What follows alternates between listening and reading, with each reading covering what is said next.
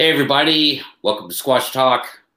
I'm Pat, and we are back for part two of our discussion last week.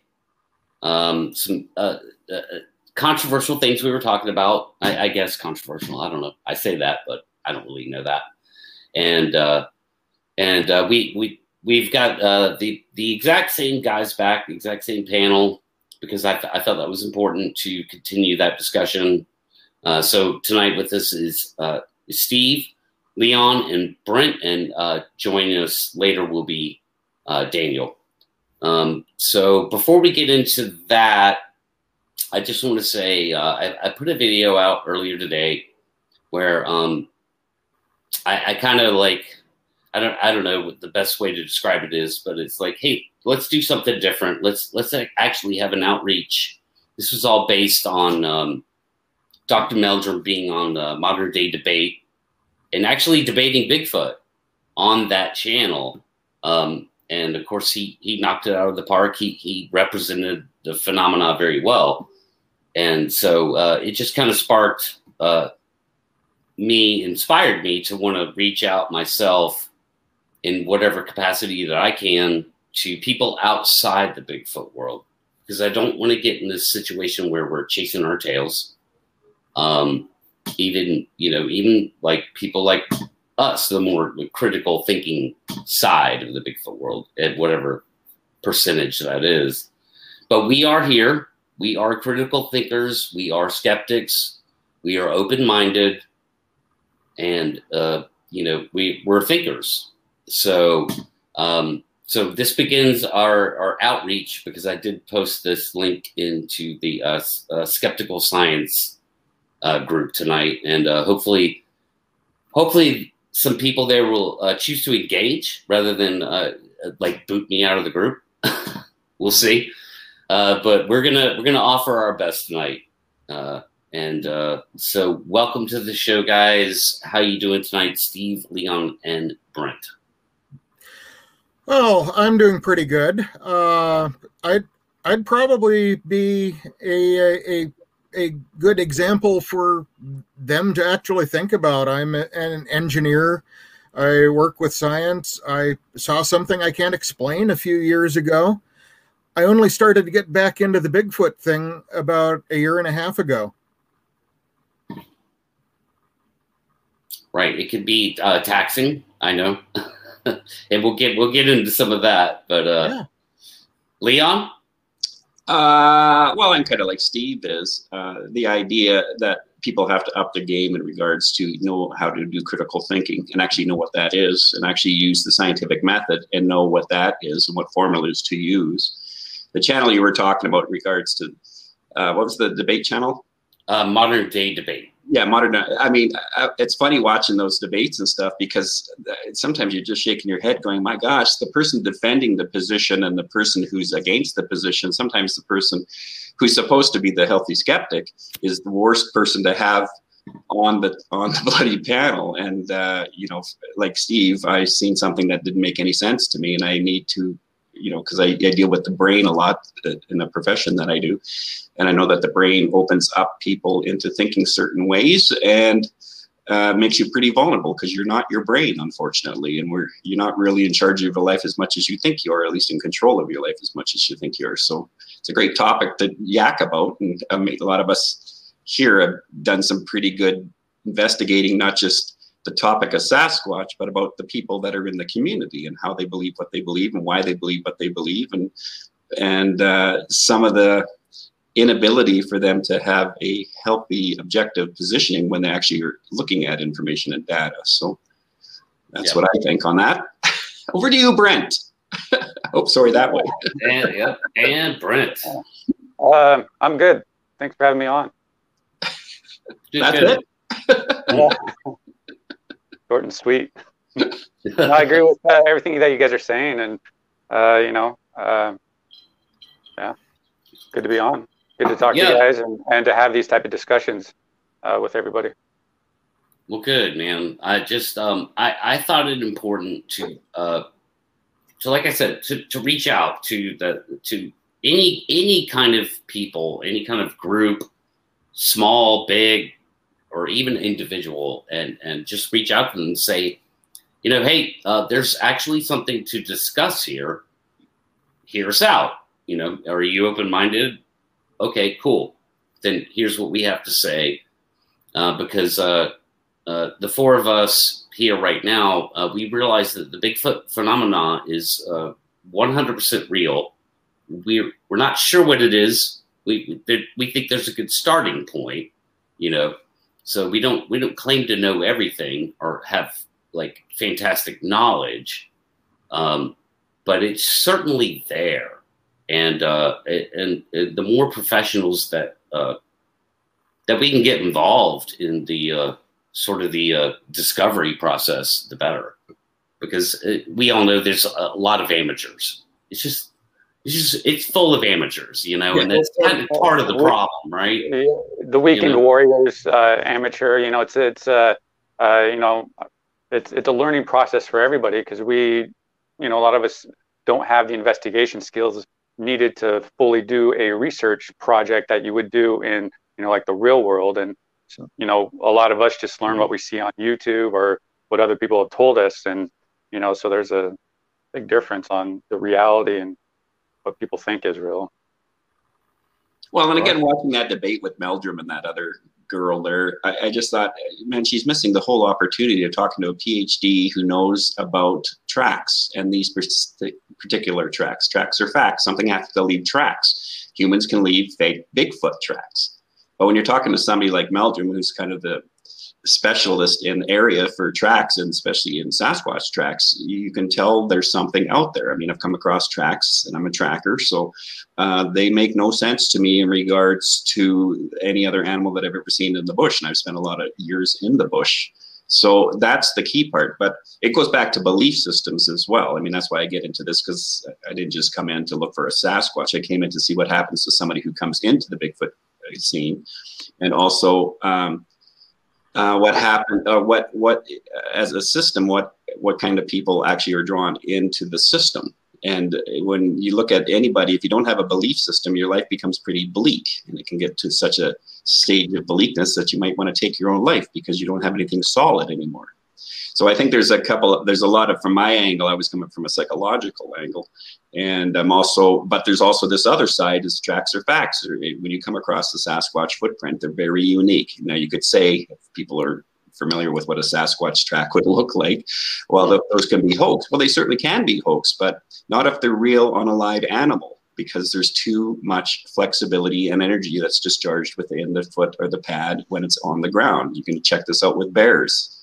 You can't, unless a person's carrying 50 different tracks that they change every footprint they make with, well, that's not going to be a Sasquatch. That's going to be somebody, or, you know, that's going to be somebody who's putting, I don't know, some kind of carved kind of something on their foot. But uh, the thing that worries me a little bit in the future is the technology and stuff in regards to people to make feet that are a little more, have a bit more undulation to them when they're walking in the forest. But um, no one seemed to be that sophisticated yet, but I'm pretty sure that's coming down the pike pretty soon. I'll be challenged on that when people say, "What do you think about these tracks?" Uh, I can usually pretty well tell within two or three minutes looking at a track whether or not it's actually from a Sasquatch compared to someone trying to fool us. So Right. Yeah, I, I, don't want to help hoaxers, but uh, I have a number of ideas of how to mechanically put something like that together. Exactly. You know, and there's always going to be those people out there. I mean, it's not just a topic of Sasquatch; it's a topic about anything that's kind of paranormal that's out there, or yeah. cryptozoology and stuff. You know, and cryptozoology is just trying to figure out is there animals out there that we thought weren't existing that actually are existing. If you take the basic definition of it, mm-hmm. it's nothing about kooks or anything like that. There's a whole list of history where cryptozoology animals that we thought once didn't exist found out that we did they did exist. But uh, again, me saying that does not mean at all that Sasquatch is uh, real uh, in regards to people who have viewed it who may have not seen one. Um, and and then it goes into other areas as well when it comes to uh, I asked Steve the other day if he if he could come across any accessible journal uh, information about uh, eye, eyewitness reports and how vulnerable those are for people uh, compared to using eyewitness encounters. Uh, and it's hard to do that because I can't post that on one of my videos because the person who would have to go have access or have some kind of degree to actually access that data from universities and stuff for academic. They're, they're, behind some sort of a paywall, one exactly. way or another. Right, and so the general public, uh, you know, they're, and again, when it again, it doesn't matter with Sasquatch or anything else online that's paranormal or cryptozoology or that kind of stuff. You're the biggest caution I always warn people about is this bloody priming narrative. I mean, people watching right now have no idea who I am and I take you out into the bush and I give you a nice priming narrative that this is a Sasquatch and that's a Sasquatch and look, this is Sasquatch and that's Sasquatch. what I miss out on is the important re- thing to show the home, uh, the people at home, the viewer, uh, the reason why it is a Sasquatch.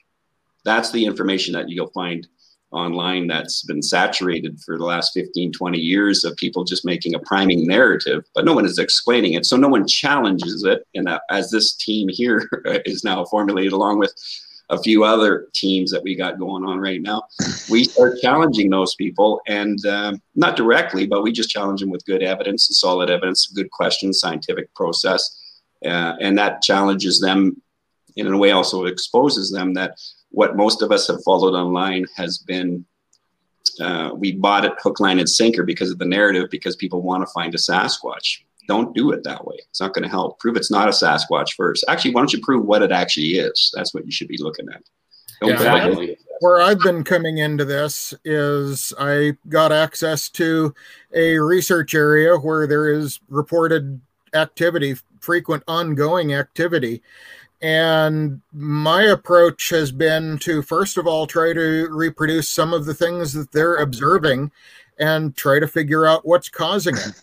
I think that studying the, the various phenomena and understanding what those phenomena are will lead to what is actually going on out there, even if it, it is, even if it happens to be a large hairy hominid in the woods a lot of what I've heard out there are owls and coyotes and dogs at a nearby housing development.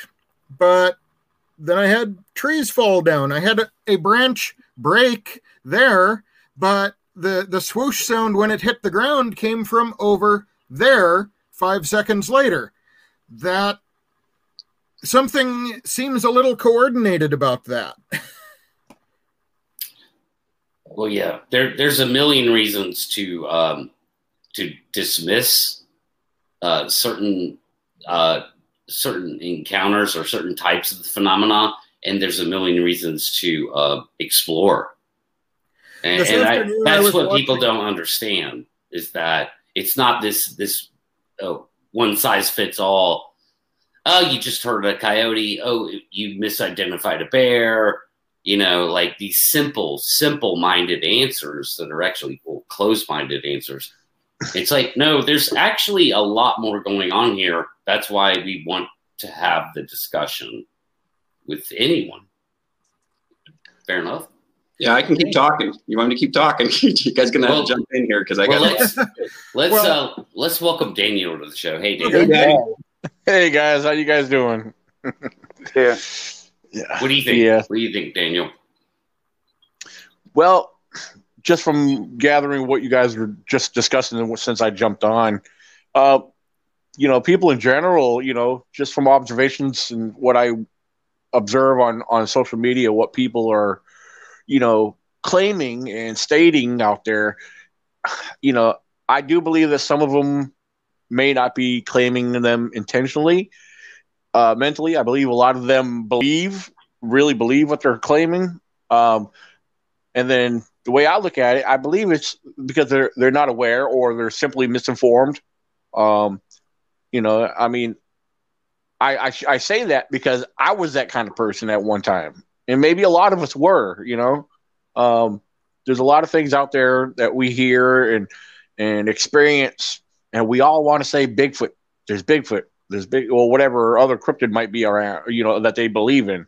Um, and they want to give Bigfoot the credit, you know, for everything they hear, see, and experience. But um, again, that goes back to neglecting the other known possibilities that I like to talk about often. So, uh, so being misinformed, uh, you know, or just not aware of what something actually is, um, then again, like I said, you know, I, I also believe that, you know, you do have those out there that don't care, that everything's going to be Bigfoot regardless, you know, because they want to be the, you know, the big honcho in the Bigfoot community. Like, yeah, I know everything about Bigfoot. Uh, you know, I got the most Bigfoot activity in my area, and I've seen it. There's a lot of, uh, you know, um, what's the word I'm looking for? People with big heads. They got a, you know, big ego. Ego is the probably the number one issue in the Bigfoot community, and so there's a probably a list of things that we could point at, and you know, so if that has anything to do with what you guys are discussing, I mean, at least that's what I've gathered. You know, you guys are talking about. Yep.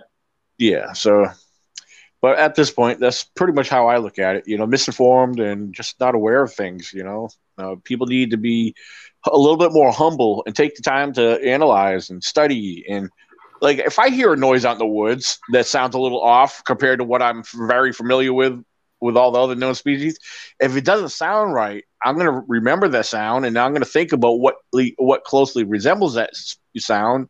Um, and I'm going to go research it. I'm going to jump on YouTube and listen to all the different wildlife sounds, you know, because that's one thing I, I, I, kind of try to get people to do, you know, especially if the new ones or, or the younger people. I said, have fun, go on YouTube, do do a research.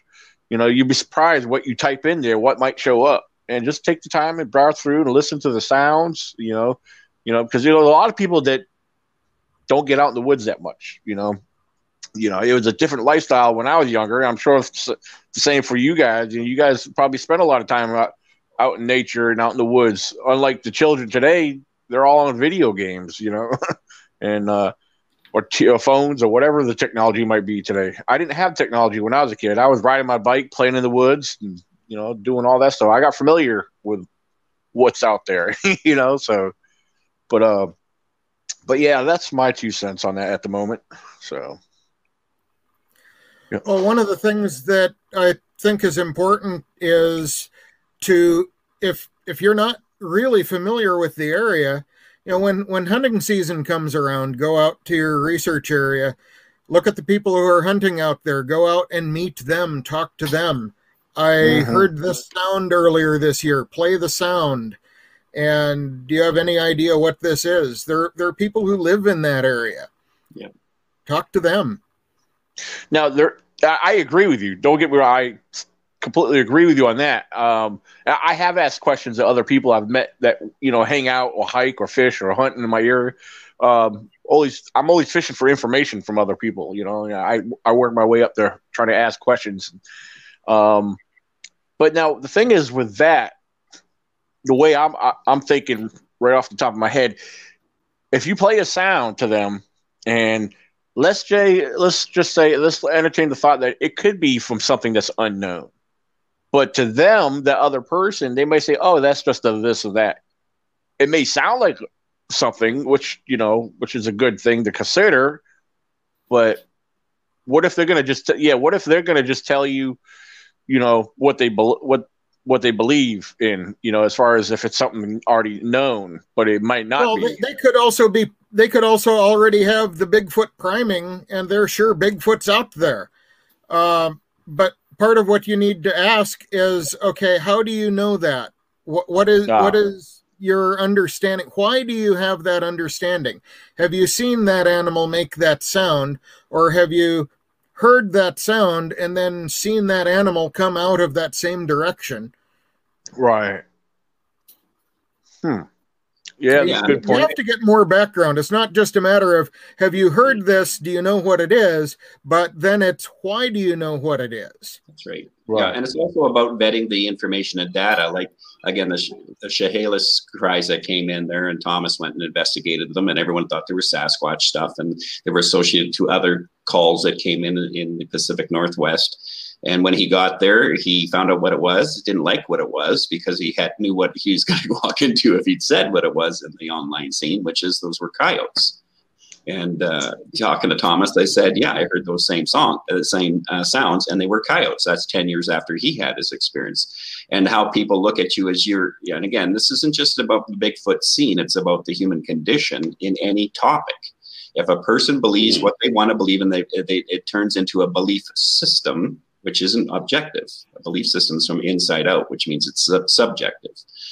And so what ends up happening is they will defend it to uh, to the end, and it's not helping out in regards to this topic. And I spend a lot of my times, like Pat, when you were talking about all the interviews I did last week regarding the Slocan Bigfoot Sasquatch sighting. Mm-hmm and having to go in there after uh, Matt Moneymaker's claim is these are the best Sasquatch tracks of 2020. Well, he doesn't show up to the site, doesn't look at the site, makes a huge declaration like that because he's a public figure that's on TV and does all these Bigfoot TV shows. People just trust him because they have trusting regulators that they believe what he's saying is to be factual. And you you hear the comments of people saying, that's fantastic, that's great. Well, then we our team goes up and takes a look at it. We excavate the snow uh, tracks, and they're not Sasquatch at all. They're 100% moose. Now, is that embarrassing? Well, it'd be embarrassing if I was the one making this the, the declaration saying these are the best, best Sasquatch Sasquatch tracks of 2020, and it then go should be. they should be right? But the key part is and when you're collecting data and i don't care if you use the scientific method and scientists will have a frustration with this as well because they have to do the same thing you know? You do the uh, cas- uh, cascade effect where you've spent a lot of time finances and money you've notified other colleagues about what you believe is uh, your your hypothesis or your suspicions are these dots seem to connect that this data is meaning it means this, and then later on you find out you're totally wrong, you have to bend the knee to the person who shows you why you're totally wrong. And uh, the idea of, you know, we've been saturated for 15 to 20 years in regards to a cultural concept of what we believe Sasquatch is, but no one's ever vetted. A, a lot of the information's not been vetted and made solid. And Vaughn had gave a good question here. He's, I don't know if it's still available for you to pull up here, Pat, but mm-hmm his suggestion in the comment was, you know, how will we know when we have good evidence that we can stand on? When when we can when we can track them. That's how, in my opinion, that's how we will know them. Tracks are facts, uh, like you were saying, Daniel. The problem with a lot of us is we're not familiar with the bush anymore in our culture. You know, we're not like hundred years ago. Um, we're certainly not like from the 40s, 30s, 40s, and 50s. Yeah, that's the question right there, and it's a good question. Uh, the, the, bottom line is we will be here, and this is the big thing about going up and viewing those tracks in the claim. The systemic problem on the online scene regarding the Bigfoot community is we're not vetting the data with a higher standard than what needs to be done.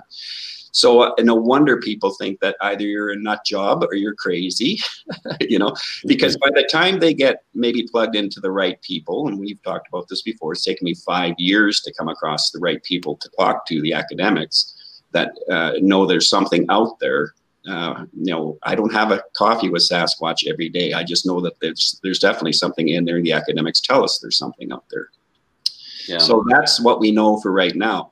Um, and the idea about being citizen researchers, which is a lot of Bigfoot people in the community uh, would like to view themselves as, well, if you're going to be a, a citizen researcher, you need to contact academics to ask them what is that and what do you need from us have the academics direct you to where to go, how to go go about doing it, and collect the correct information about it. So, um, but again, we we the online saturation of most people's uh, introduction to this is usually YouTube or some mm-hmm. kind of online um, um, process. And the problem with that is before they find us, they're going through a hundred of the other channels, which are these again declarational priming of the brain, which makes them have a, a biasness to their position because they don't they don't vet the information because they have trusting regulators that, that they're hoping because they're interested in Sasquatch, like most people would be about any topic.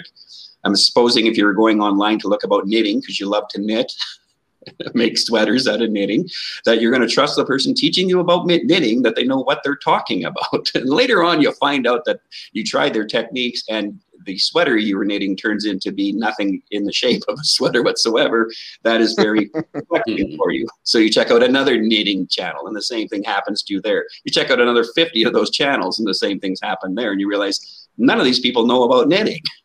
none of these people know about what they're talking about.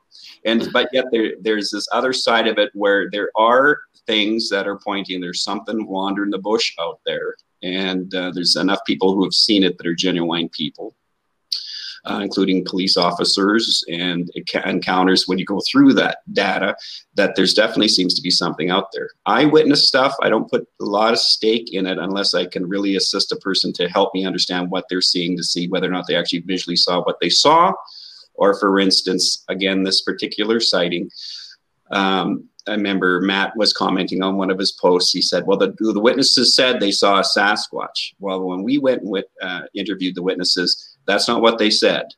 The witnesses said both witnesses said they thought it was a bear. That so, so, right. so Matt wanted them to have seen a Sasquatch, and so they reported they saw a Sasquatch. Well, I think what they did was they reported that they saw a bear, but he didn't like the answer for that. And I think he responded back, well, the witnesses said they saw a Sasquatch to defend his position. But the witnesses were very sincere, which were great, and they were very honest and they were very flexible with what their perception was in regards to what they were looking at. So they were taking more an objective approach than what Matt was. And again, well, it, Matt, it, it, seems like Matt was just using that uh, their encounter to uh, to create a sensation. So he, you know, because it's no coincidence that Finding Bigfoot was about ready to, you know, come back out with their single episode. So I'm sure. Yeah, promotion. yeah, I'm sure you know that didn't have any part to uh, to do with uh, his his thing, and, and I'm sure you've heard the the phrase that the truth can circle the world before the or a lie will circle the world before the truth has a chance to get its its boots on. And yeah, and it's the same yeah. situation. He can go ahead and make that declaration of, hey, these are the best. And when it gets fact checked uh, or fact checked on him, you know, he doesn't have to walk it back or anything because less people are going to hear what you're talking about versus what he's actually talking about. Well, but actually, he can walk it back. He did walk it back. He just deleted it off social media, so that yeah, never yeah. happened.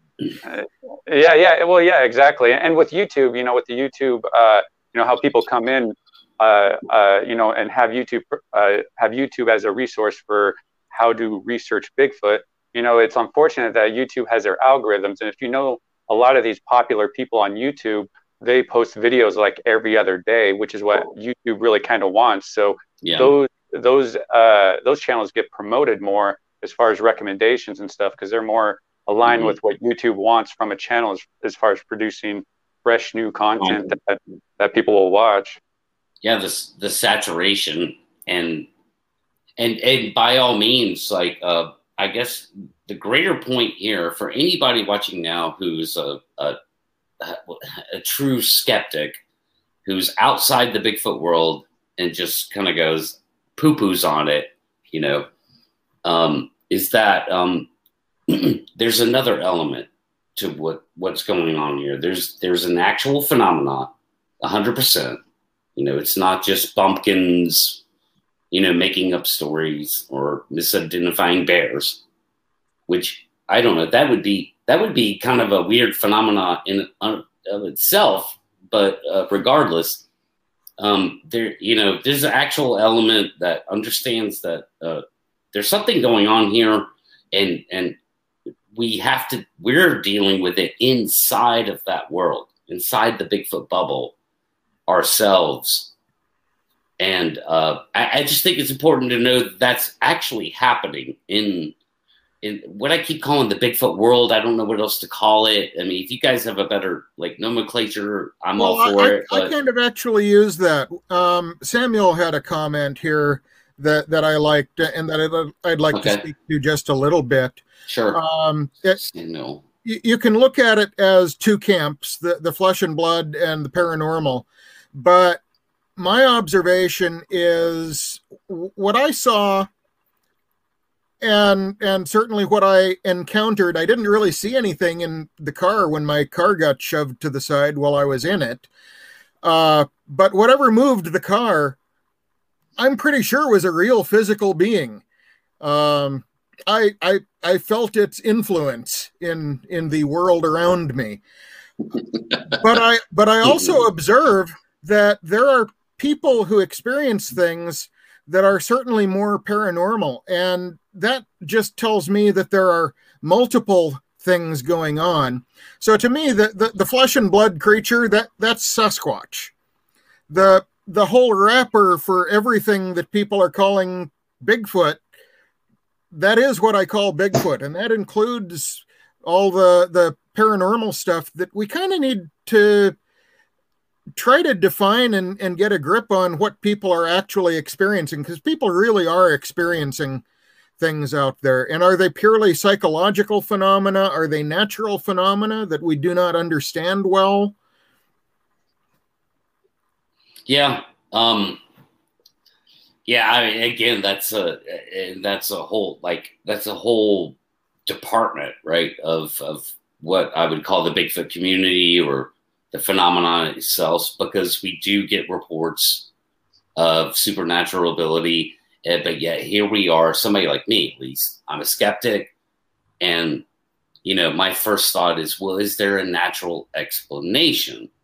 And I always love to use the octopus um, as an example. Um, feedback somewhere. Yeah, no, somebody's got feedback. Feedback. Uh, uh, I think it's Daniel. Yeah. Mute everybody. Uh, uh, check, check. One, two. Oh, can you hear me? Yeah, it's gone. Yeah, it was Daniel. Uh, um, I like to use the octopus as an example um, because if I, I I'm under the I'm under the belief. Okay, somebody figure it out. If you if if you picked any person off this planet um, in a primitive remote area and threw them into a situation with the octopus that they would think that thing supernatural. Like if they had no knowledge of an octopus, never seen one on TV or anything like that, um, I just I, I, think that would be a, a, very powerful thing. They would interpret it as supernatural, uh, maybe even godlike. Like if you go far back enough in history. Well, they be they view it they view it like paranormal. It, it's a shapeshifter, mm-hmm. right? It seems yep. to be able to disappear it, it, it could go into a, a, portal now, meaning that it would blend into the environment, so it looked like it's gone somewhere, right? And yeah, you would you would see it that way. And I, I like using that analogy. I mean, if we were around, if we were living right now, we would have the internet 500 years ago, and we saw these uh, spirits underneath the ship as we're sailing in a galleon, say and they're six to seven feet long of plasma energy going underneath the boat, we would suspect, uh, or our belief system would spiritualize that uh, thing because we, again, you're not your brain. Your brain's trying to process something it has no context for. So it goes on to that must be a spirit or that must be a ghost from Davy Jones's locker. But today, in modern day, if we took you out to the west coast and we were out kayaking in the middle of the night, uh, we would come across uh, the same visual. But today, because of science, we understand that it has nothing to do with the spirits or anything. It has to do with bioluminescence from bacteria that when things go through it, like a nice six to seven foot long seal or porpoise, uh, it lights up underneath the boat. And, and that's going to scare the spookiness out of me if I was around again 500 years ago and I believed in this uh, style of magical world that we live in because we didn't have science solid back then, nor were we academically educated to know what we're talking about. And the literacy rate to understanding stuff was much lower than it is today. So I think that's that's a you know it doesn't matter what we're talking about it doesn't matter what a person believes it doesn't matter like i'm dealing with a lot i just told you guys i was just undercover for three and a half months in a cult a christian cult and mm-hmm. the whole thing about being in undercover in that whole thing, I had to wait to find out how long it would take before people recognized me as the other. before I exited, uh, because their but the belief system can sniff out things, and it's kind of like when you're in the Bigfoot community. If you don't follow the rules, if you don't sound the same way we sound, and we don't talk the same way, uh, then uh, we become the other. So critical thinking is viewed as criticizing objective thinking right. or closed minded. None of those in, in scientific method uh, are talking about it that way at all. It's from and Steve can speak about this a bit more too. But the idea of when you're looking at any kind of information, uh, you know, the idea that uh, if you let the academics say uh, be in control of it, well, then they can manipulate the data. I mean, I, I'm from Canada the academics I know that are PhD and doctor level people, they're not that way. They may come against me in regards to some ideas, but they're flexible enough, even though they might have to bend the knee and they won't want to, including myself. I don't like bending the knee when I'm wrong, especially if I've invested a lot of time and stuff. Especially if I worked on a video three times and edited it for over 40 hours and find out the last thing I posted was I have to correct it again. I don't want to correct it again. I want to be right because I'm frustrated with all the time and energy I spent into it. But I have to do that.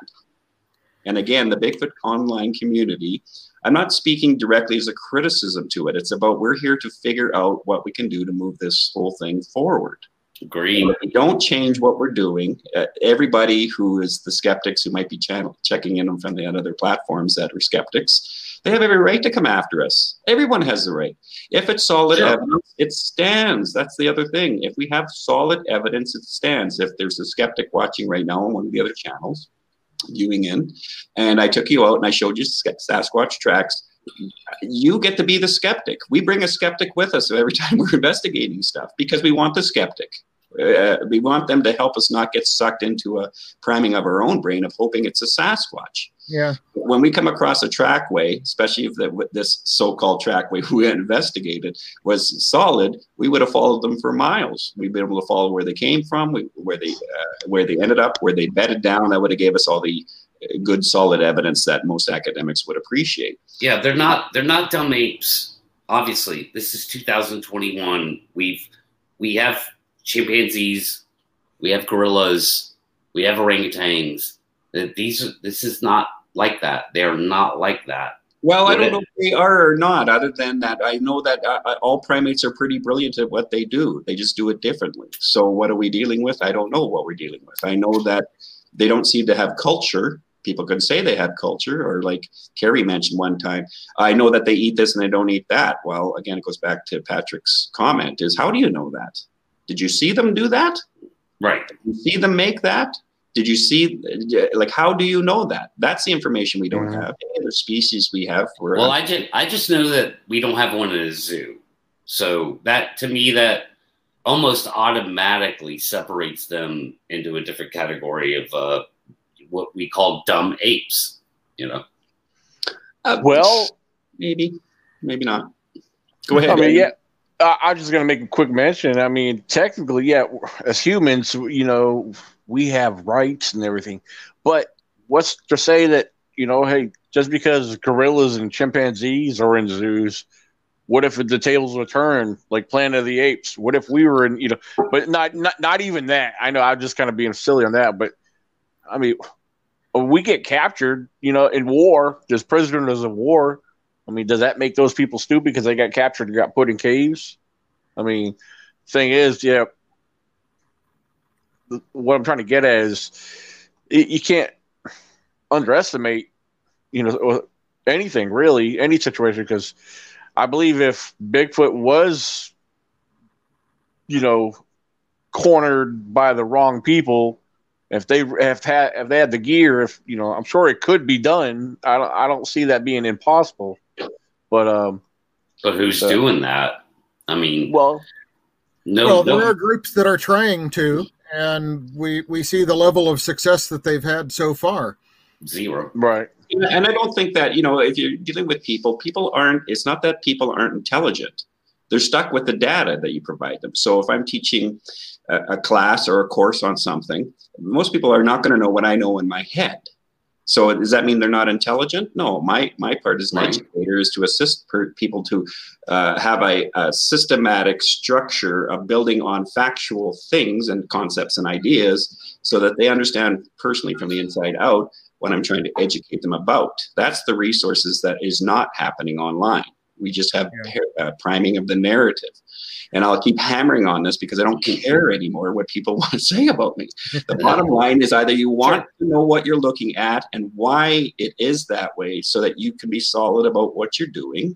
Because it's not just this idea. The, uh, it's not about the topic of Sasquatch. That I mean, it is about the topic of Sasquatch, but it's a topic about believing in anything if you don't have the capacity to have a systematic systematic way of understanding how to believe and understand how to end at the re- end result of what we're trying to facts and truth about ourselves then your psychological state is not is going to be unstable because it's fractured or it's split.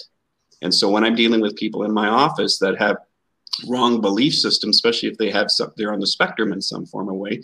The last thing you do is you don't go into uh, agreeing with them regarding to delu- their delusional thinking, because that is going to cause more harm than help for them. You have to ha- um, you have to assist them to understand uh, why what they're believing isn't correct. But you have to assist them from the inside out so that they formulate a structured capacity in their neural net pathway and they're also in their emotional, psychological, phys- physical insides of what makes them solid, especially if they come out of traumatic experiences in the past, because that has all been fractured and it's all been impacted. Yes. Uh, past history and events. And I, am sorry, I'm going to pull this out a bit more. All the data you have in your head is all the data you have to assess anything. And when you see something of the unknown, no matter what it is, your brain automatically goes through all those files to come up with some kind of concept. So you come online, you hear about Sasquatch, you're in the bush, you look through the trees, it's dusk out, and there's a shape there. That pareidolia is going to kick into your head with a shape of that looks like a Sasquatch. Now, you're not thinking that, your brain's done that for you. And then it comes into the front of your cortex with apophenia, a statement of what it is. That's a Sasquatch. Now, you got to be able to vet that information to find out why it is. So, what you do next day, you go out, you see if there's any tracks there. You take pictures of the area. And as Thomas said before, which I 100% agree with him, if you have to explain the picture or the video, it's not good enough evidence. You might have even seen a Sasquatch, but to mm. show a picture and then have to explain it is not good enough evidence. Um, well, well, with that, that being said, also with that perception of I'll call it perception of deception. um, you know, so if you're in a situation and that I know this is a lot of people are not going to agree with this, but if anyone has the balls or if they're brave enough, if they think they're looking at a Sasquatch, why don't you approach that direction and see if it moves? You know, yeah, that may not be a smart thing to do, but if you feel brave enough, I mean, why not? You know, or or work around, walk, circle that location, keep your eye on that, and see if that shape or whatever seems to move or disappear or fade out or you know it could have been a shadow or overlay of other trees and you know or, or other debris in the forest. But yeah there's other ways to you know debunk that you know because i've been i've been a, a, couple rare situations. I've seen things. I was like what the heck is that? And i kept staring and staring. I said i gotta approach that area. I've done that just to see that it was just a you know dead tree you know or burnt or a burnt tree because we have a lot of dark burnt trees throughout different parts of our national forest since they've done control burn. You know, so yeah, there's a lot of things with the light uh, with a with a correct proper lighting and and then some shadows and whatever. Yeah, sometimes it can be deceiving out there. Even you know, even for somebody like me, that, you know, and I believe I'm pretty well observing. You know, so that's why I haven't come forward and claimed I've you know, got Bigfoot in my videos, you know, or not like that. Well, that's one of the reasons I like to have that little thermal camera that I have. Uh, yes. I am I am not at all bothered to step out into the dark off the trail, but I do like to look to be sure there isn't a bobcat or a bear right there. Oh, absolutely. Yeah, yeah. Brent, you're a little quiet. Why don't you share a little bit about that whole process you went through with your you, how you were primed? You primed yourself because of the narration regards to the tuning fork tree incident. It's what I call it. I know you call it differently, but uh, hmm.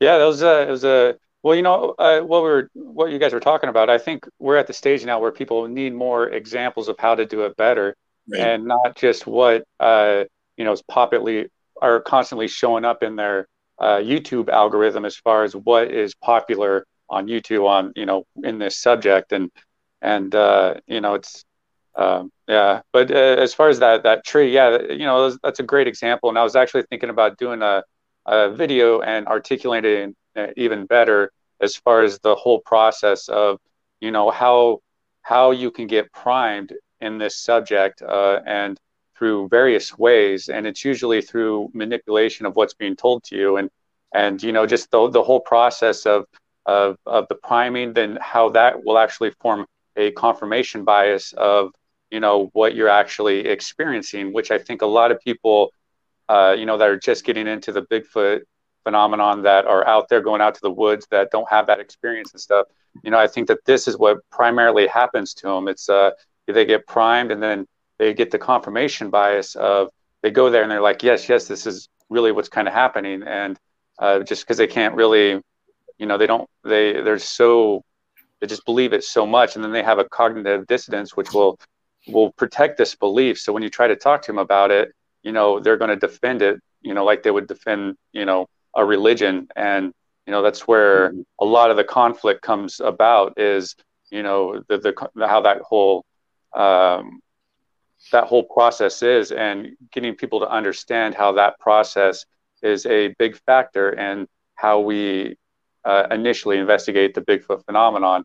And I just think that we really need better examples. You know, Steve Kulls, he's a good example. He's a private investigator. It would be nice if, you know, people would get together uh, and come up with a procedure of sorts of this is how it's kind of done. Okay, so we we came across this uh, whatever type of evidence, you know, a sound, for instance. Well, how are we going to properly vet this out versus you know just go blasting online saying, hey, look, this is Bigfoot, you know, and there there will always be those people, but you know, I think that we need to give people more the you know the people who do want to who do want to try and learn and stuff, give them the tools necess- necessary to better vet their own evidence when they're out there. Because you know, from when I first got into this, you know, five six years ago, to where I am now, it's it's a it's a stark difference, and and I've and I had a lot of detours, rabbit holes, and a lot of things that wasted my time and money.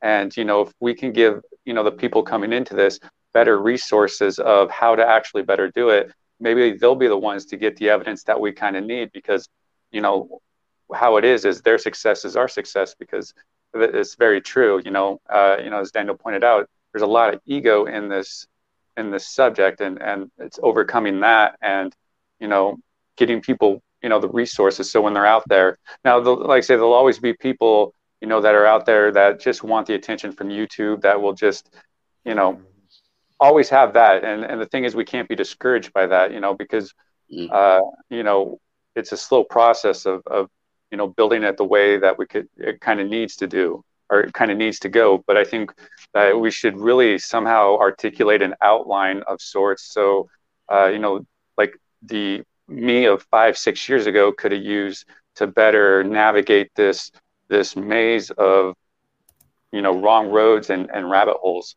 You know I, I think that that's where we're kind of at the stage now of of you know we need to give these people better examples. And we do we try the best that we can with how we do it but you know we're all you know it's it's good that we're all coming together more to better articulate it for for people more it, you know and, and i'm sure in time we're going to even you know maybe come up with those procedures and maybe a how to of like hey this is how you actually do it type of stuff you know and and uh, you know. Agreed. that I, yeah. Well anyone here uh, anyone here familiar with uh, darby orcutt by any chance? Not me. Uh, no uh, darby orcutt very great guy.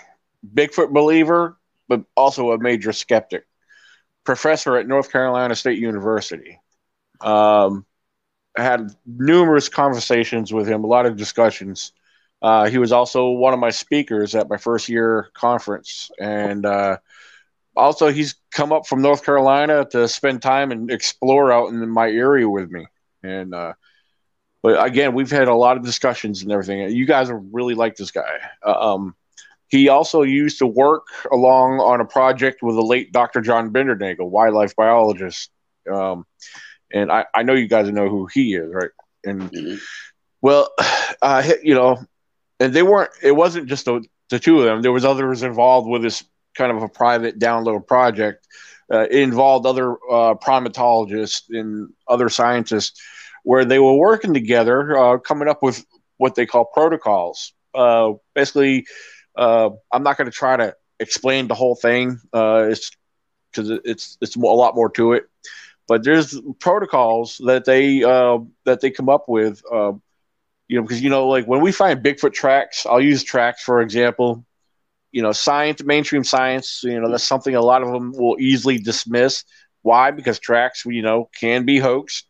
Um, but there's protocols that they come up with uh, that would actually um, basically give scientists something to actually consider. You know, um, for example, collecting collecting various sorts of uh, samples from these tracks. You know, and having them tested in a chem like a chemistry lab. Don't send them off to a DNA lab. No one's going to test like you have a track impression in the grass or or you know or even if it's clean enough dirt or soil, you could collect that soil. You can't send dirt and sand or whatever the soil is to a lab, you know, DNA lab, but there is labs that test them, you know. Um, but again, I'm not going to try to get into what he explained. He could explain a lot better. Somebody like him, um, he, he would be a great uh, person to add on to this this discussion.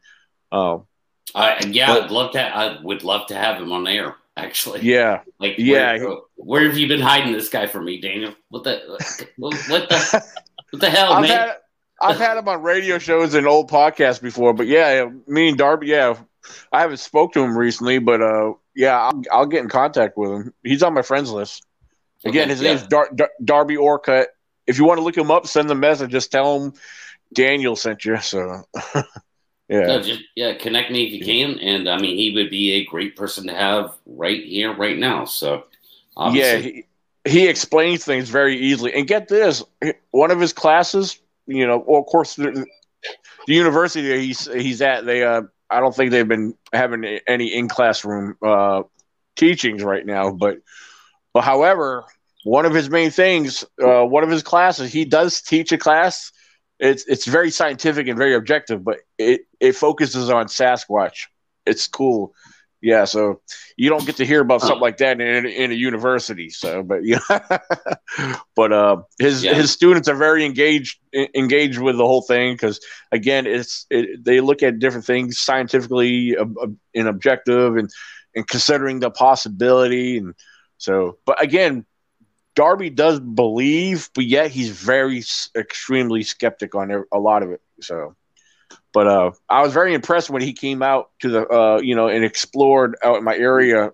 Uh, I'm, skeptical. I'm, I'm skeptical. Yeah. Well, yeah. you come up here. We're, we're, all skeptical. That's why we're here. yeah, exactly. Yeah. well, we're skeptical to a point because right. the problem is we've all seen just a avalanche of just not appropriate information that's been shared online that's not helping anybody at all. Agreed. most of us have gone through all of that information. That's how we know it's not helping people at all because it hasn't helped us at all. And so, uh, well, so does it make get YouTube clicks?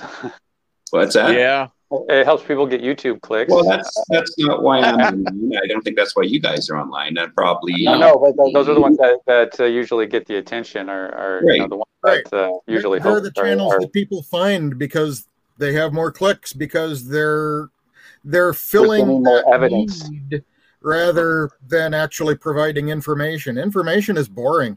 Yeah. Well, it goes back to what we were talking about before about the priming. I mean, you come online, you're looking for any topic. What you're going to look for is somebody who has the most subscribers and the most views, because that works really nice with your brain, because your brain likes numbers, because hmm. numbers tell that there's value.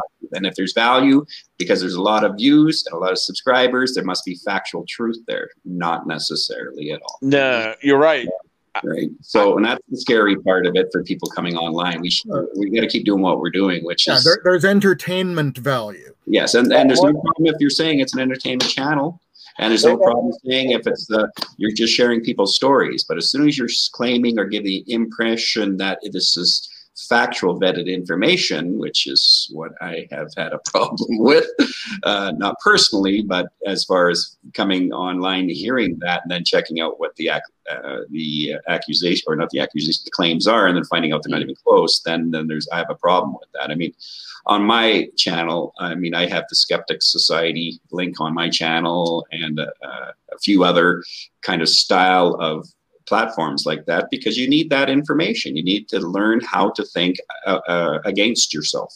Agreed. So. Agreed. And that's it, uh, thanks for saying that, Leon. Like I, I don't think I could say it any better.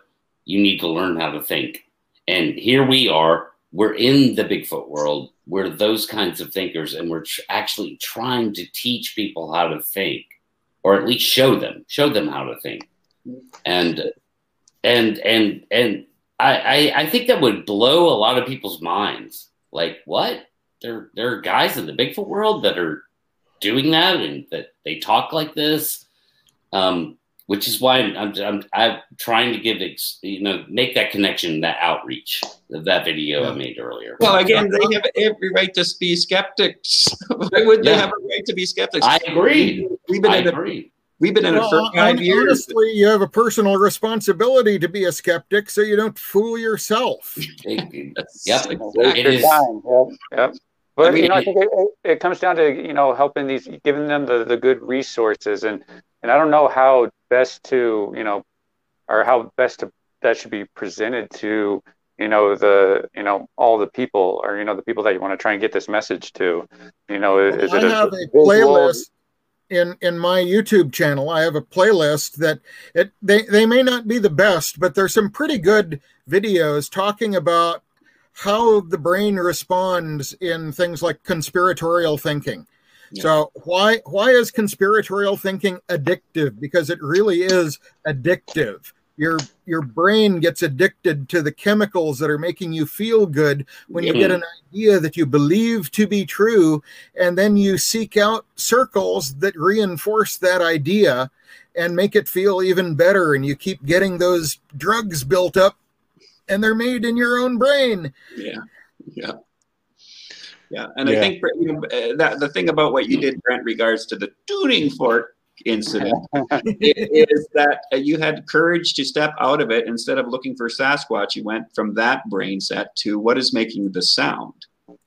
Yeah, and, it was a, it was a it was literally an overnight switch. Uh, when I was talking to Steven Streufert of, of uh, Bigfoot Books, you know, he was you know really kind of help, you know, uh, getting rid of all the priming and confirmation bias that I've collected over the years. Really? You know, after that point, yeah.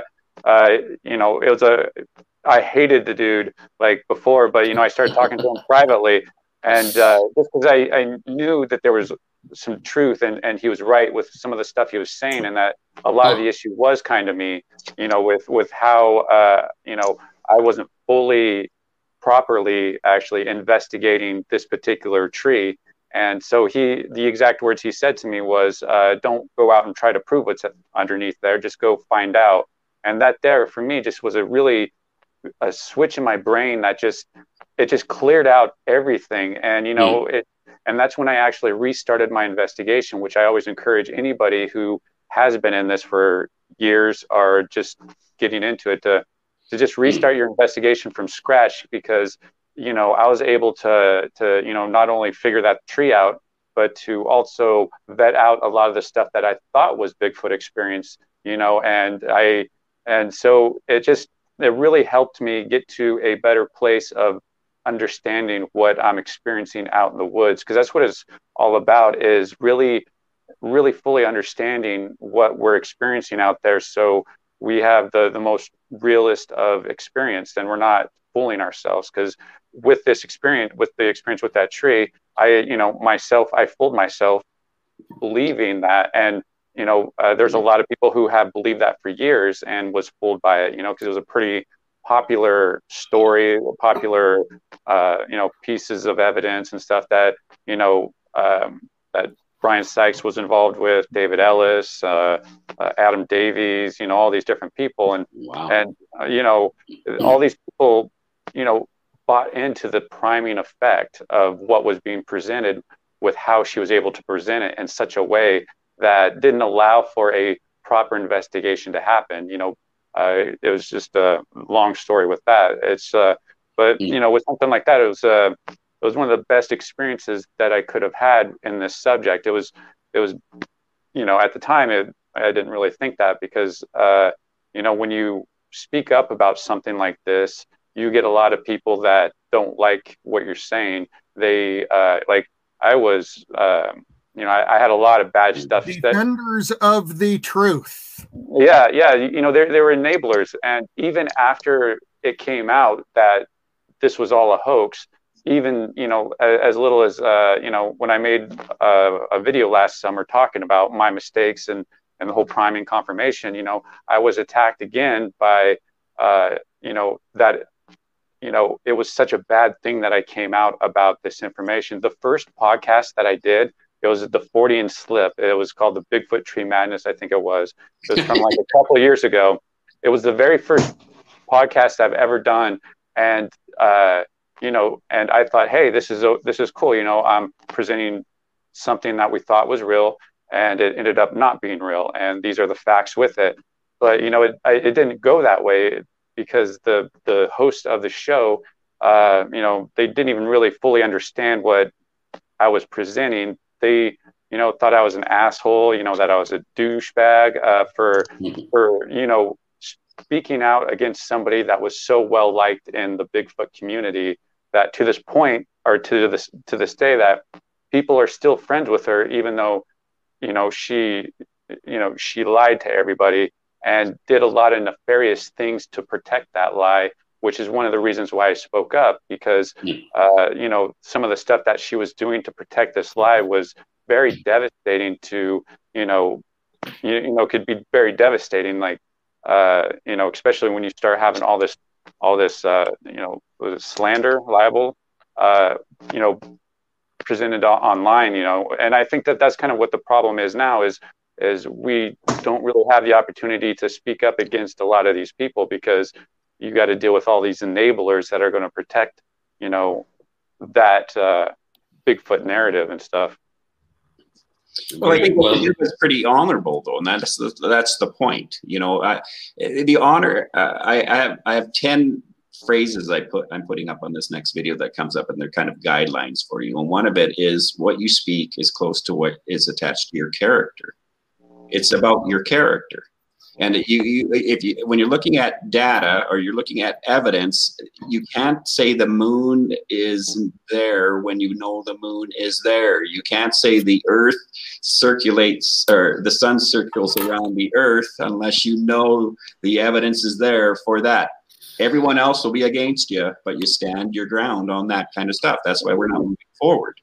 Yeah, you know, and it was a, it was a, it, it was a long drive home too, because it was a two and a half hour drive home. Yeah. And usually I'm listening to music or something, and it was just dead silence because I was trying to process everything. Because it's like I really believe this was true, and within the first hour of going there with restarting my investigation, it's like I figured it out, and it was like it was like the blood draining from all your body. It's like, what do I do now? It's like it's like I didn't really. It's like, what do I do with this information and stuff? And I actually sat on it for a little bit of time, and I told you know a handful of people and stuff because it's very delicate of how you come out with this type of information because uh, you know just a lot of variables that go into it and and mm. uh, but it was, it was, a really good example that I'm going to you know maybe do a, a video to help better explain my experience not so much as a, a hit piece so to speak but something that better explains my experience from start to finish, uh, because I think it's a very valuable lesson for people to use as an example of how it happens. It happened to me, and I'm okay with admitting I was wrong and and all that. You know, uh, I'm fine with that. It's just, you know, hey, I was wrong. It, you know, at least we found out what was right and stuff. And and you know, so I, I think it's an interesting journey that I took through it, and you know, just the longer and longer I have to think about it, the the more and more, and you know, talking with with you guys, and the more and more I'm I'm able to probably create a better uh, understanding. So maybe it could be used as an example that people can really understand how the priming confirmation bias, the cognitive dissonance, and and how this whole process works in it. Very well said. I, I, I didn't know that. I, I would like to uh, uh, see some of those videos, like uh, so I'm I'm a little behind the curve here with your experience. I don't I actually don't know anything about what you just talked about. I yeah, just, well, I just kind of absorbed it as you were saying it. Yeah, yeah it's it's something that uh, you got to use kid gloves, you know. And the the further and further I am away from the you know coming out about what actually happened, the easier it is to talk about it because it's really hard to talk about it because it was it's such a polarizing thing that some people wouldn't even touch it. Like they wouldn't even comment on it because of the backlash that they would get. And it's just, it was such a popular person and still is, you mm-hmm. know, and, and, stuff. So it's, it's, yeah, but, uh, but, they were wrong. Mm-hmm. They were wrong. Matt Moneymaker was wrong. Mm-hmm. That's the point. The point yeah. is somebody has to say it's not correct. Mm-hmm. And then they they're making the claims, so they mm-hmm. have to make the provide the evidence. Another reason we're not getting any, anywhere is that most people aren't willing to pay that price that that Brent decided to make. That you, you have to walk away from that group of mm-hmm. people. Yeah, because I was I was I actually still hear to this day of the negativity that was talked about me behind my back, behind closed doors. Because I was actually told that I was going to be blacklisted in the Bigfoot community because they tried to run me out of the Bigfoot community because they didn't like they didn't like me. They didn't like what I had to say and all that. Pre-blacklist me in that community. Yeah, Right. Yeah. That, that, and that, that's what I, that's what I ultimately thought. It's like, well, who cares if people blacklist me because I don't even know these people. You know, I don't even know the, the people that are blacklisting me. So I'm just going to go on my merry way and and do what I do. And and uh, you know, but it was a really interesting experience on how the Bigfoot community will enable these type of people to continue their shenanigans. Uh, you know, just to for whatever reasons. You know, uh, other people that were associated with that hoax also were benefiting it in various ways as far as getting attention from it or you know just being a part of it you know it's a, it's a man there's just so much to cover just in Yeah. all that stuff right there but Well, as far as It's a good it's- example too of how when things get politicalized, truth doesn't come forth. And people Yeah. will stay in that, you know, it took a long time for Galileo to prove what he was proving, that he knew. And it's like, I I mean, at one point, it's not, if we're going to be citizen researchers, it mm-hmm. doesn't matter what people think. It's about what the facts show. And the facts show this. I'm sorry, I didn't make up the facts. The facts are what they are. Here, here's, so- here's the interesting thing, though. Uh, so we have the facts on it, and she hasn't actually responded to any of this, right? Uh, and that's the thing is, she's just kind of laying low. And you know, I'm starting to hear with people coming at me uh, is that there's going to be a resurgence of this. She was uh, apparently at a conference last year up at Hmm. that three, you know, because people are still exploiting it. You know, there was a conference Wow. up there at that tree, and and you know, it's just I thought poor tree too. It's just No, the uh, good thing, no, the good thing though is we know the facts. So what is going to Yeah. happen? She's going to be embarrassed a second time. She's going to be embarrassed a third time. She's going to be embarrassed a fourth time, and she's just her character is going to be slaughtered for her own fault. It's Well, not. what It's not. But her if she gets enough clicks, she's going to be happy with what she has. Yeah, yeah, you know, and, and making these brief appearances and and uh, you know, and she's still, you know, protecting that Bigfoot narrative. So it's not like, oh, hey, you know, thanks for solving that type of stuff. Uh, she's still continually protecting that Bigfoot neg- narrative by negatively talking about me, and like making up lies about me, and and um, which, you know, it's just something that people should be aware of. Uh, on, you know, you should really Mm. uh, be wise who you investigate the whole Bigfoot phenomenon with, because there's people Hmm. that will that will take you, drag you down, and and that's you know why I, I love collaborating with the people that I I collaborate, and I have no problem, you know, not collaborating with somebody if I, if they have certain um, certain things about them that I feel is detrimental to the actual investigation that we're all trying to do, and that's usually an ego issue of of you know uh, just people not able to work in groups uh, that uh, you know which is a huge That's a little past. That's a little past ego. That's that's not. That's got nothing to do with ego. That has to do. That has to do with deception. Yeah. That's a total different. That's a total and, different. and, and this person and this person's really deceitful you know as far as how they go about things and it's like Yeah. man it just and i tried to talk to him about it and it got turned around that i was the bad guy for bringing this up in a in a very professional positive way of like hey you know maybe Hmm. you know because you know i'm not the only one who who got this sense from this person it's like yeah a lot of people are feeling this you know and uh, you know so some people just won't change uh, with how they do things. There's nothing you Yeah. do about it. I mean, and, I, that- and, and that's why you just walk away from them and be like, okay, well, you know, this isn't going to work out. And, you know, you kind of part ways and he blocked me and unfriended me and all that fun stuff. So, I mean, no, oh my. yeah, yeah, yeah. It's, it's, It's like it's I had to be a white guy looking for Sasquatch about structure. You know, I, I, I remember talking to Jennifer from uh, from uh, where was it from uh, Colorado. I, I said I'm just about to post this. The wolves are going to destroy me on this one because the whole thing was none of it was Sasquatch. Uh, Mhm. Ninety-nine percent of structures on tree online about tree structures have nothing to do with Sasquatch. How do you know that, Leon? Teach yourself. Go online. You can easily find this information out. Educate yourself. Don't put it on as a criticism. I'm looking for information to tell me this stuff.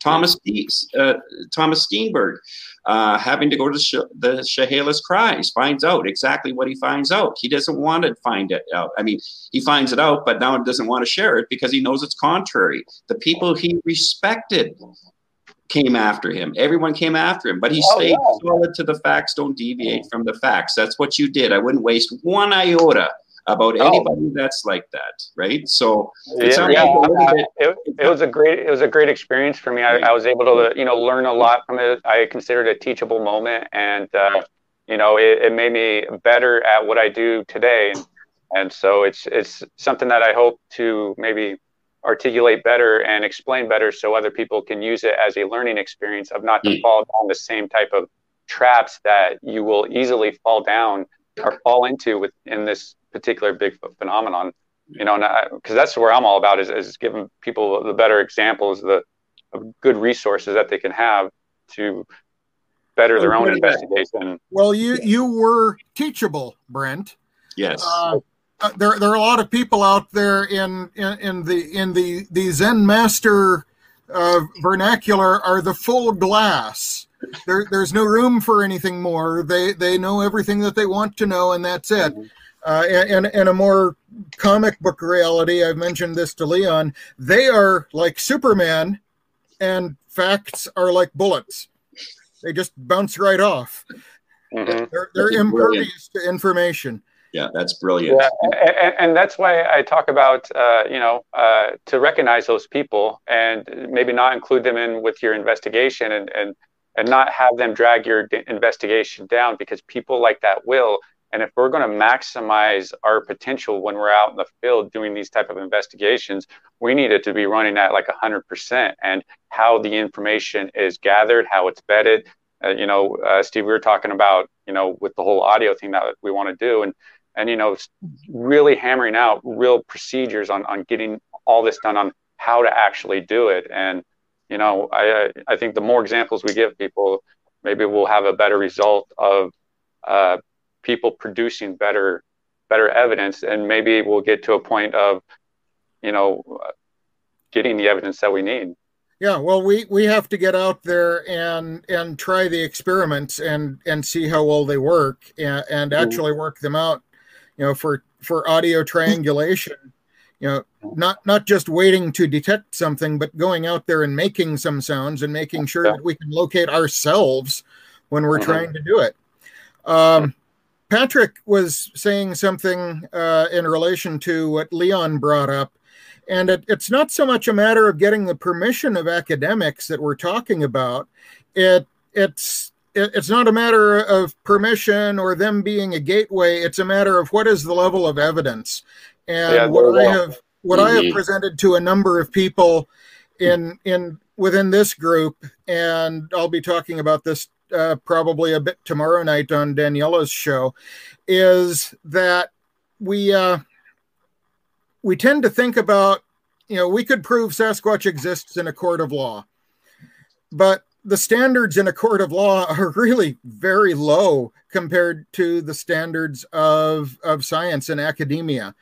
Uh, it there's a lot of evidence out there. There's enough evidence to commit Meldrum to a lot more looking and that's really significant and there are a lot of people even within his immediate peer group right at idaho state that you know just laugh it off and walk away from it Yeah. but he's he's there and his veracity on this has certainly some of his peers actually thinking okay what is your real evidence but why isn't there more evidence what other evidence can there be Um, yeah. that's uh, what we're working on trying to figure out Uh, that- yeah. that- that's what i'm working on trying to figure out it you know it always comes down to doesn't it like with the evidence like science and skeptical people they want a specimen yeah i, I used the Right. s word didn't i yeah and and we uh, we're over here going uh you can't really kill one like that's a that's a very dangerous expensive proposition uh so harvesting a specimen that's not going to work for us because uh, i don't want to die Well, I, I've said this Yeah. many times. The, the the time of actually needing a a um, I can't even think of the term now, but the, the, the, time of needing a body on a slab is gone. Because even if you have a body on the slab, you need the DNA to show where it fits into the phylogenetic tree. If you have the DNA without the body, you know something was there. You just don't know it's there right now. And it's the what's there right now that we're also trying to work on. Yeah, so it's it's this uh, it's this in between, you know, uh, linear thinking of, well, we can't do anything without a specimen, but there are these increments in between where, yeah, we can. It's just that nobody's doing it, you know. So environmental DNA, uh, thermal drone, you know, uh, observations, things like that that I've talked about. Uh, some of the things that you're in, you're talking about, Steve. Um, there are other ways to bring better evidence to the table that that can be proved to not be hoaxed. There's a chain of evidence there that there's no manipulation. So what what you're seeing or whatever is there. There's better ways to do it. Uh, we don't have to kill one. I don't think. Like, uh, and we can't. We you can't just go walk around in the woods and go, "All right, go kill me a Sasquatch today, damn it!" Bam Sure you, can. uh, I also look at it as uh, so something I did in my introductory video, uh, which was only about a year ago, I think now. Was uh, it, it's kind of like an honest politician. If if you had one, I don't think the best thing to do is to go out and kill it to prove it was there. right.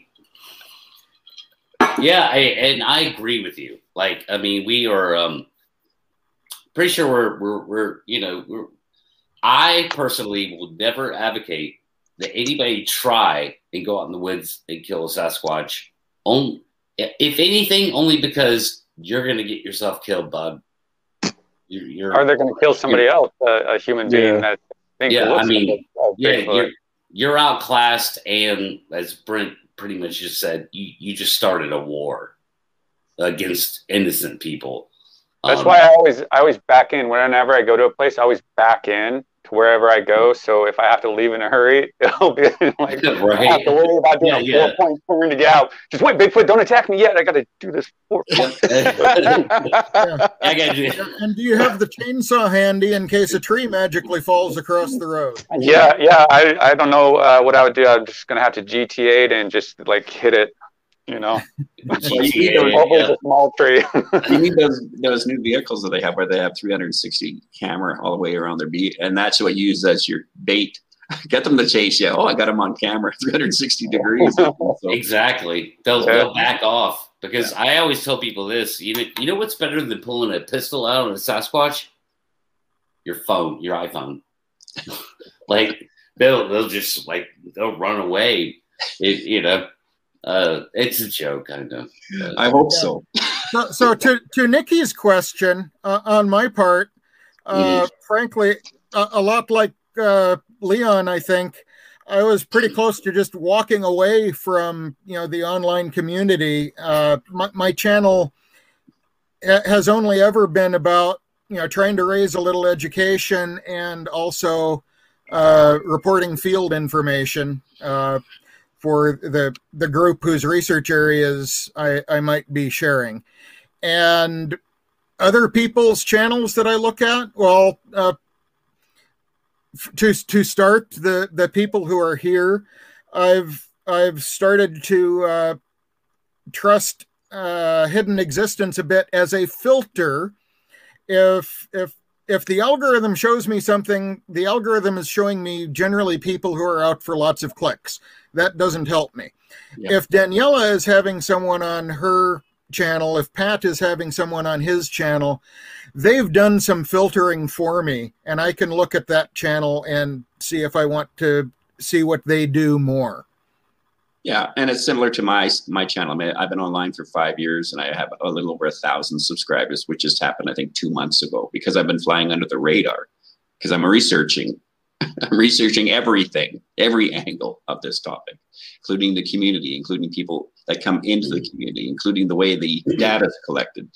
Um, and that's, you know, like when, when I talk about the systemic problem in the video coming up in the Bigfoot online scene is no one vets the information. I'm pretty sure a thousand people are going to message me, maybe not, but say, well, duh, they have no idea the level I go deeper in in regards to what I'm talking about. Because it's it's a systemic problem right through the whole thing. It's just not that they don't vet the information. Why don't they actually want to vet the information? What is stopping them from vetting the information? What is stopping somebody from wanting to know what you're actually looking at? I mean, really, do you want to look at you want to find out what we're looking for and what we're looking at and and understand why it is what it's supposed to be or don't you because if a person's not interested in that it's again i deal a lot with you know cults and uh, belief systems there's a lot of christian cults that are out there christian belief systems that those people will totally come after me with the same strategy that i see online in regards to bigfoot or other cryptid schools that are out there, or other crypt are not cryptid, but uh, paranormal schools are out there, or UFO schools that are online.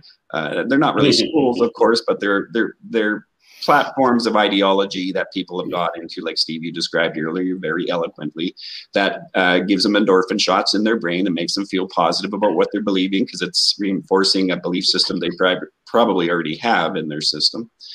And uh, that's not being objective in regards to trying to find out anything in one's person's life. You can't use that technique. Most people do. Um, the brain's terrible for not wanting to know the truth, even when the truth is standing right in front of your face. Many civilizations used up their local resources and they waited to the very end, which was too late for the civilization, and they all collapsed. So um, uh, it's part of the brain's flaw in its programming system. Uh, we we can find out a lot of things ahead of time, but a lot of head warning sometimes doesn't do us any good whatsoever uh, regarding changing and doing the right choices for our own personal lives. So, what's that all about? Well, it's something to keep in mind when you're dealing with any kind of factual data collecting. If your brain doesn't want to know the truth, we have to teach the brain that is what we want to know is the truth, the facts about why this is what it is. Hmm. Uh, it makes you unstable if you don't reach, uh, help your programming system change its worldview. Because most of us are just on autopilot right now from our worldview, and then it just regurgitates the worldview without updating your worldview. So, all right. So basically, you're saying that um, most people are irrational. I think well the brain is irrational sometimes. That's yeah. the point. It's not that people are choosing any of this. This is the important well, part. You're yeah, not right. your brain. There's a good book out there. It's called you're not your brain. Check it out. Okay. Uh, it's a great book to read because it helps you understand that we're really outgunned when, in our 5.5 pounds of jelly in our skull thinking that you know we're in control of our lives. No your brain's got two three other uh, three brains in it. Two of those brains have been around before your third brain showed up and it was operating under primal uh, programming systems way before your conscious availability was there. Yeah. And those other two brains are a lot faster. Yes, and they're not connected to each other. So it causes a lot of dynamics that people should be just curious about. I mean, illusionists use it all the time against their audiences, and we love it, right? So there's nothing to be afraid of. Uh, it's just really unique stuff to start understanding and also pull that into your own personal well, life, any research you're doing. Well, that that's interesting. I, I would almost say, uh, like that. That's why people. I think you just explained why people are irrational uh, yeah, it's like, not that people don't want to be irrational. The problem is they're outgunned. If they don't know, yeah. they don't know they're being irrational. They they uh, so okay. I uh, I'll say it this way: they think that they're being rational when in fact they're not. Uh, it, it, and that's you kind of actually almost proved my point by saying what you said about the brain. Uh, that that's kind of funny. Well, the way I put it in one of my videos, you're the owner operator of this meat bag that you're driving, but, but the brain is in uh, charge. The brain is in charge. Yeah. Yeah, and you have to realize that you're supposed to be the captain of the ship, even though the ship's a meat bag. and you have a helm, that's the brain, and the helm will go wherever it wants if you're not the captain of it to control the direction it's supposed to be headed in correctly It'll be it has there's too many forces in life, and life is complicated. It's not not complicated.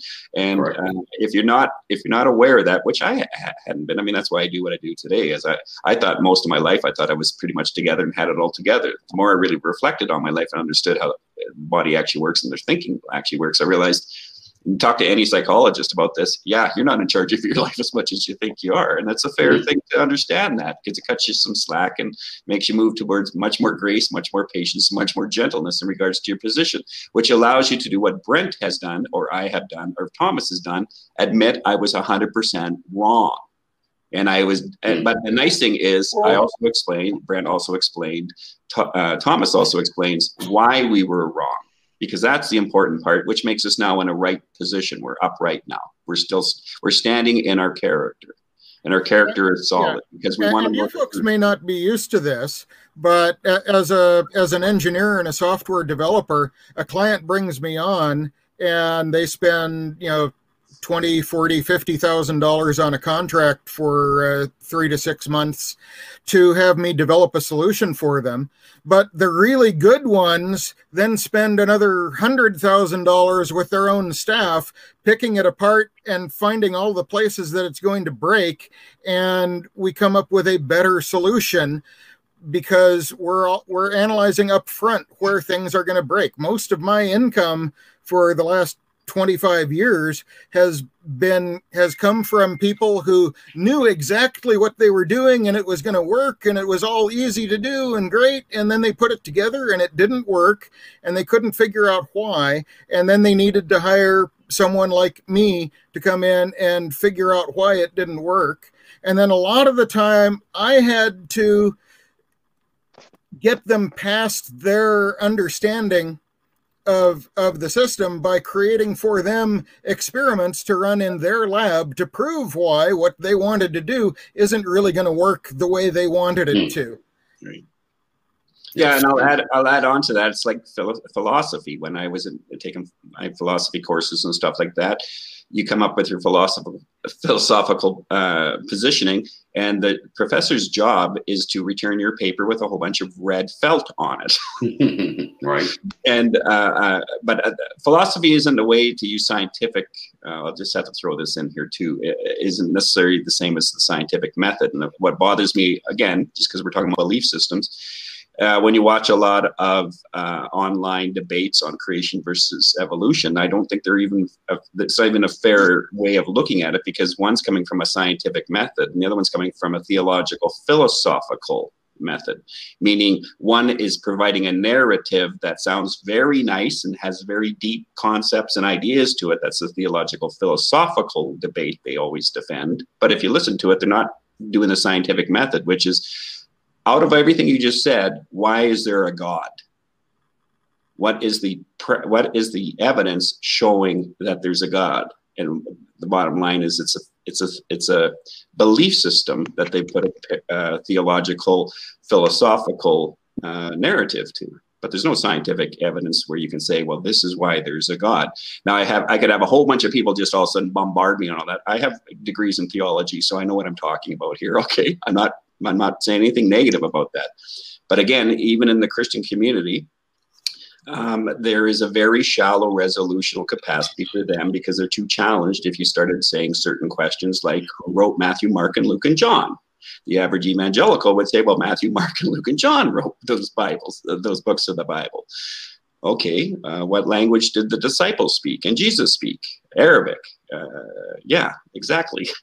so Matthew, Mark, and Luke wrote in Koinonia Greek, which is a very high end, uh, highly academic and uh, higher on uh, echelon. Oh, that's not the right word I'm looking for. You know, highly uh, rich family kind of a language. There's no way a fisherman did that.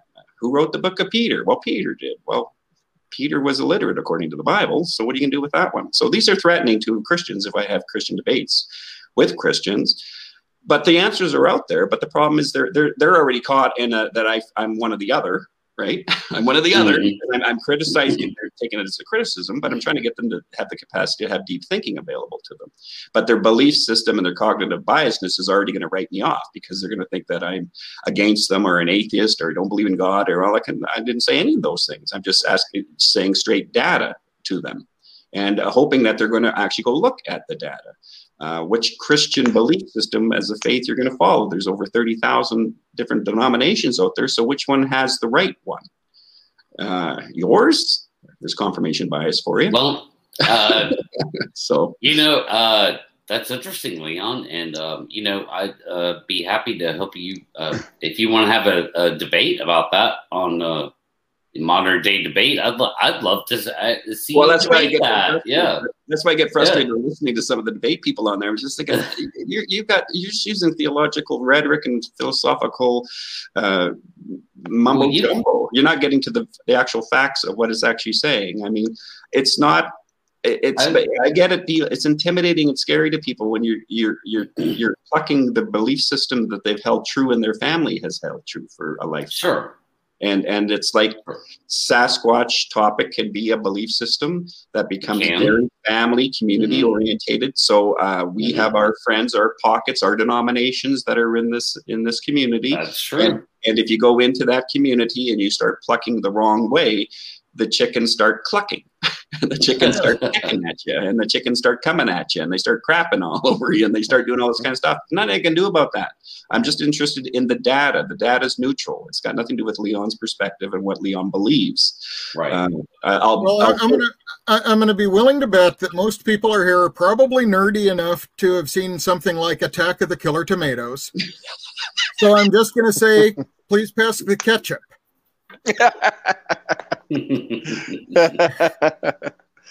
Hmm.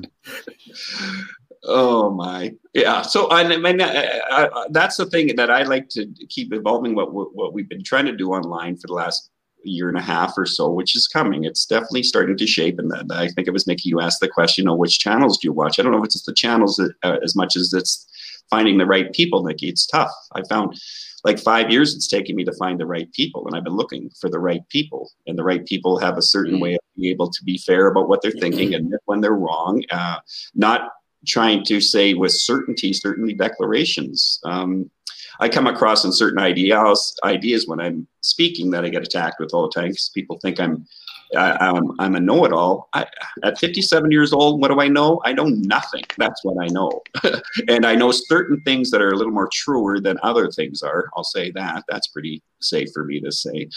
Right, um, yeah. But I mean, there's definitely something where there's evidence where if I showed anybody here on the panel, they'd all come up with the same conclusion. Uh, so if I'm pretty sure if I went down and this lady for the tuning fork tree or Sasquatch tree or whatever term it's going to be called now starts coming up and saying stuff, I'll probably saunter my way down there and then I'll probably come up with another video just like Brent did. And then Steve will probably go down there after she keeps doing it for the third time. And she's just going to keep, uh, you know, and, and, it's not where we're going down there to be uh, jerks or proving hoaxing. It's we're going down there to check claims. Um, mm-hmm. I spent yeah, months. That's what it's about yeah, going around North America a couple years ago and meeting up with all these researchers and stuff like that to find out what their claims were because I want to find a Sasquatch again. So uh, I have a right to want to find a Sasquatch. I think most people do if they're real. If they're skeptics that are watching, they're right. They have 100% right. I don't. I have no problems with the skeptic that doesn't buy it. Why would they buy it? I mean, especially coming online. There's we have a th- they have a thousand videos to point to and laugh at us with and they yeah. have maybe uh, 10 or 15 channels now we're at right now that that mm. they would probably go hmm that's interesting and we have, we have we have this video right here to not laugh at that's right. for sure uh, like the, the, everything's articulate uh, well spoken and intelligent here critical thinking you know we're we're not kooks you know just because i believe in the flying spaghetti monster doesn't make me a kook right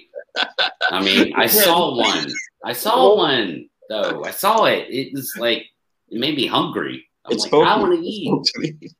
but uh, I don't know. Let's uh, let's kind of wind it down a little sure. bit. Uh, we're yeah, we're going on an hour and a half here. Um, yeah. uh, I'm just gonna go around the board and say, um, I mean, what, what you know, uh, to any skeptic skeptic listening right now, like, what do you think Sasquatch is? Um, what what do you what do you think is a good starting point for the the explanation of the phenomenon? And and how much do you real like realize or, and or I would say how much do you and or realize the phenomenon is 100% legit? There are absolutely things happening in the woods that people don't understand and are creating a confluence in their mind and and calling it Bigfoot. I wouldn't be doing what I'm doing if I didn't think there was a good chance that there is actually a large hairy hominid out there. But that's not the expl- explanation for everything I hear about. And I'm interested in understanding everything I run into. So if I run into an orb out there, I'm going to look into that. If I run into some smoky, misty thing that looks like a Bigfoot that's a shadow in the forest that I can see through. I'm going to try to understand what that is. Yep. All right, Leon. Um, I'll use Thomas Steenburg as an example on this one. Uh, there's definitely something walking in the forest. I believe I've seen whatever this thing is that's walking through the forest.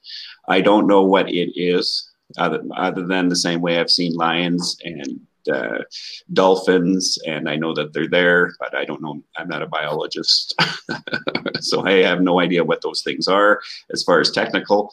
I just know there's something that's definitely there.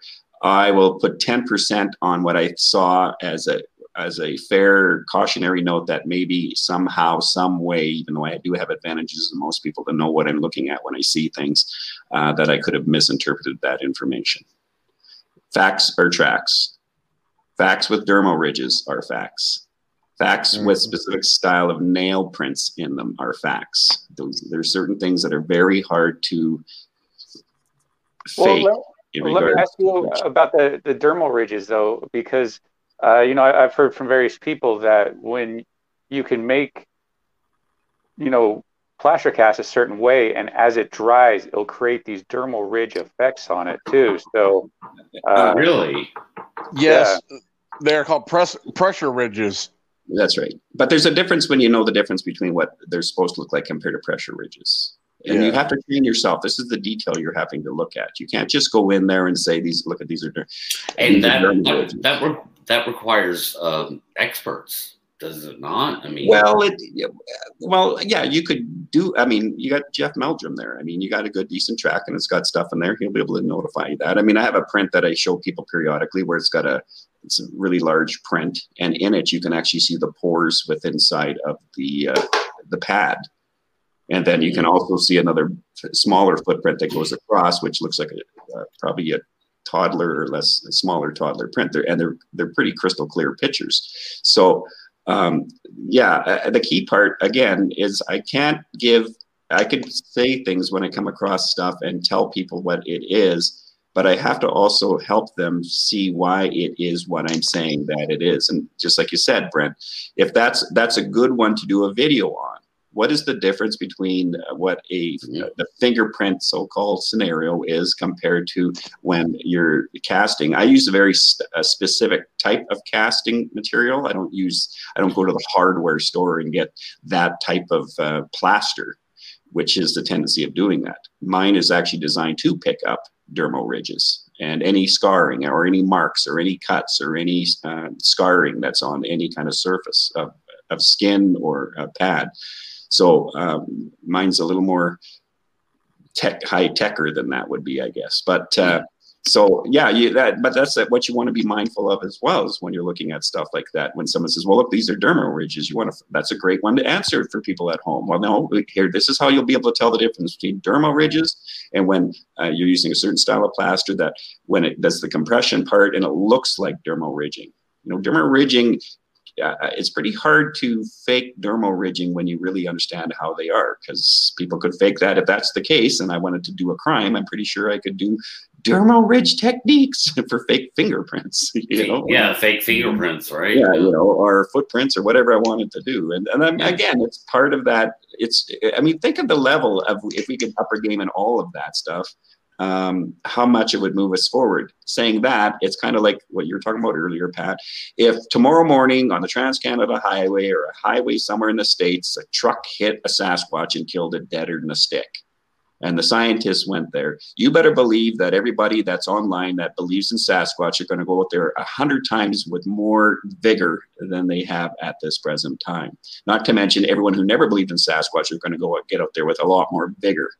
What we need on this side before we have a dead Sasquatch is that that vigorness, that vigorness, uh, that that capacity to go after it nonstop, full bore, know what you're talking about, talk to people who know what you don't know, ask them all the right questions, uh, get educated.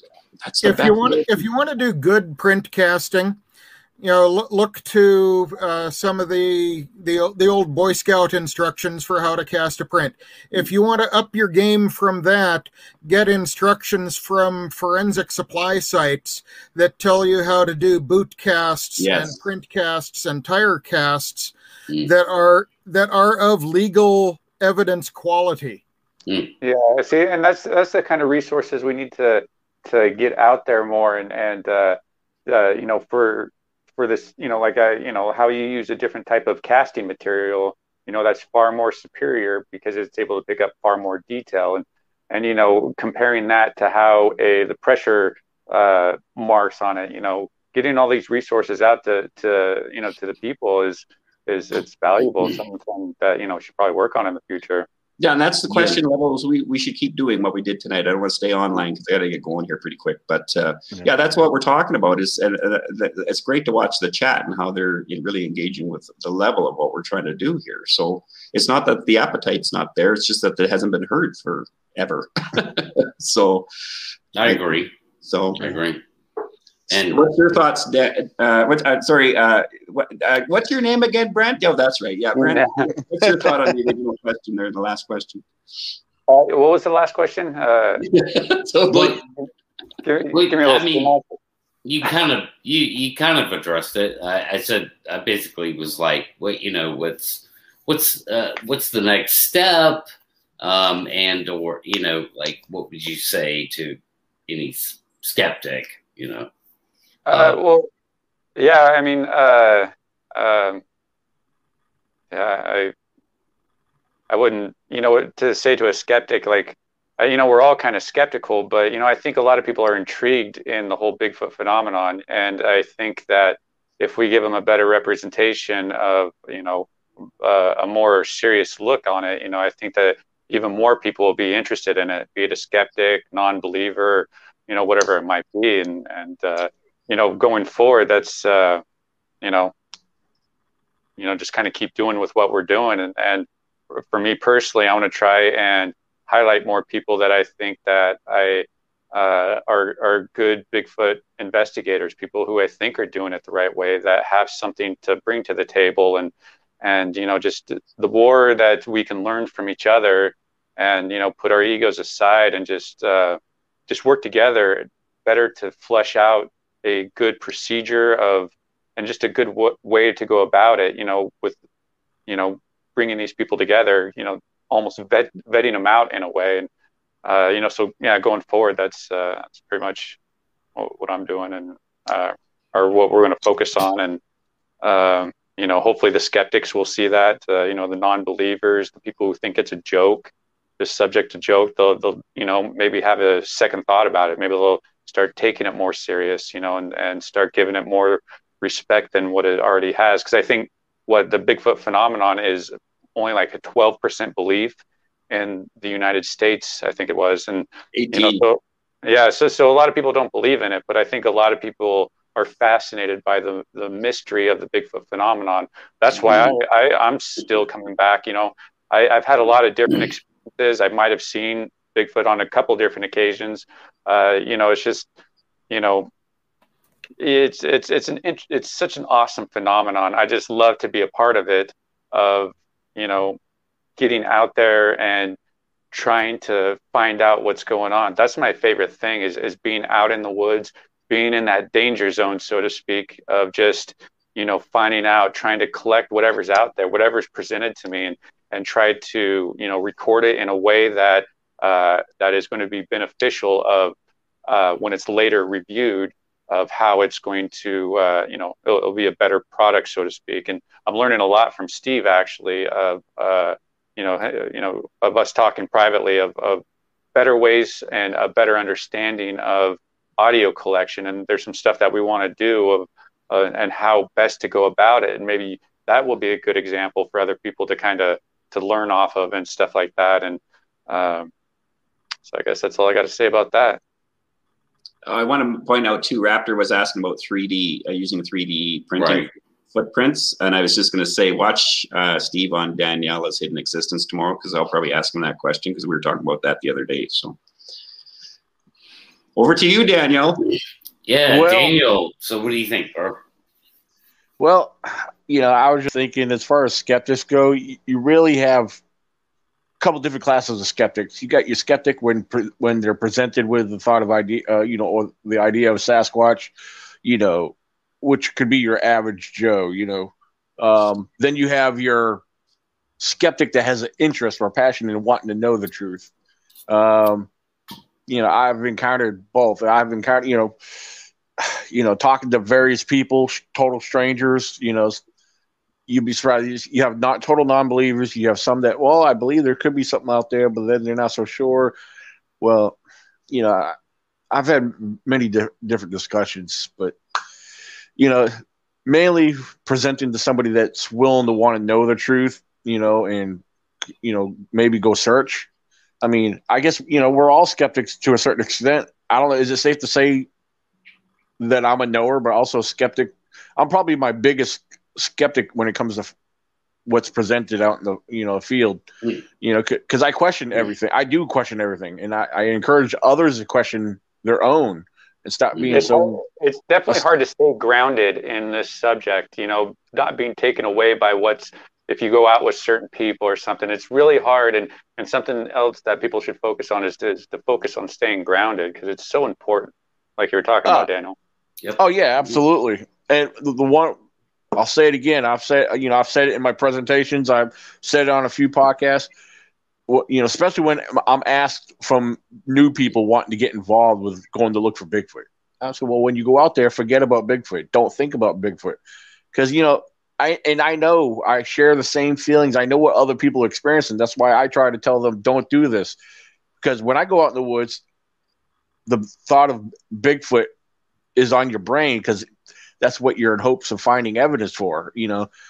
So when you go out there, you know, you kind of forget about Bigfoot because what you see, what you want to contribute or associate to Bigfoot, you know, giving him credit, you know, that's where we're in error. We're giving, you know, you know, I'll say we as a whole because we are giving Bigfoot too much credit, you know. Um, you know, but as far as skeptics in general, I mean, continue being a skeptic. But if you have a passion to wanting to know something, let that be your guide. You know, let your skepticism be your guide. You know, but be careful. Be careful. You know, objecting too much. I mean, you got to keep things in the back on the back burner. You know, for further observations down the road. It's one thing I try to do. You know, it's like, well. I don't know if that's a Bigfoot because you know again we didn't see you know that's the biggest thing. Without observation we can't claim anything as a fact you know? Um, but you know i really don't know really how to address this question too well but so just uh just continue out there searching and but be aware of your your you know your known sources you know before bigfoot you know? Because uh, you know one thing i ask question uh, I, I quote a lot how could you how can you seek the uh, you know how you know if you don't know what is known, how can you seek the unknown? You know, especially in knowing the difference. You know, making determinations and conclusions. But so that but that's pretty much all I really have to say. So, all right. Well, well, well the facts don't deviate from the facts. Yeah, well, I, I, think another reason to be cautious uh, and to tell people to be cautious is, you know, a lot of people look at the channels uh, and they see these things and oh there's there's stick structures go out and look for stick structures if you're going out to where these creatures might be if, if they really are there, understand you might actually really run across one. And there are plenty of stories of people who have done that and not really wanted to and and can't undo that experience. Yep. Right. Plenty. Um, and uh, not just stories. I mean, plenty of accounts. Uh, this. Yeah, that's a better this, word. Yeah. Yeah. I mean, this happens. Um, man, thanks so much for being here, guys. I really appreciate it. I'm gonna go ahead and wrap it up now because we're uh, we're pushing two hours, and uh, interesting discussion tonight. Um, we we didn't even we didn't even get to do the part two from our last discussion. So so I, I I'm just learning that you know whatever whatever direction things go in, that's the direction they go. So uh, that's fine. We'll get back to that. Maybe we'll do a do that part two next week or something, or or we'll just forget about it. Like you know, all those people are full of crap. There you go, chat. Um, Pretty much, just, yeah. Yeah, I just summed walk it up. away from it. Just walk Yeah. away. Yeah, yeah. Yeah. Well, you, you know, it's yeah, it's just people. Again, you know, uh, we got to give them better tools to so when they do come across these investigators or these this evidence or these videos or whatever, they have a better capacity to understand what they're looking at versus falling in that rabbit hole. Exactly. Well said. Um, and uh, Yeah, if you want to make sure you learn how to understand moose tracks from Sasquatch, uh, my video will be out by tomorrow after tomorrow Yes. at noon. So. yeah, and I'll be um, I'll be I'll be re- reposting that on the uh, Squatch Talk page, or you can post it there, whatever, like uh, your prerogative. Um, it's, a 'cause I- it's, it's a good video that should be shared around. You know, that's it's one of those. I, I haven't seen it yet, but I, I have a good understanding of what it is, and you know, it's one of those videos that uh, you know, it's just it's it's an important video that I think you know everybody if everybody in the chat shares it around in different groups, you know, it'll uh, it'll help you know back up the narrative or, or what we're trying to do here and stuff, and and the methodology behind it by an example that he he was able to show and how he went about it and stuff. So I'm pretty excited about it. It is. It, it is a great example, and you know, spoil spoilers. Um, it's a great example of how you know people who swim deep in the waters of the Bigfoot world um, debunk crap in the Bigfoot world. You know, I mean, we we get it, man. It's here. It's like, yeah, we you know we have to we have to you know navigate these waters properly um, the reason that we're here is because we understand this phenomenon is 100% real. And yes, there are some obstacles in the in the Bigfoot world, and, and there's all kinds of psychological reasons for that. Leon brought up a, a lot of good points on on on why that is, and we could even go deeper into that. Um, but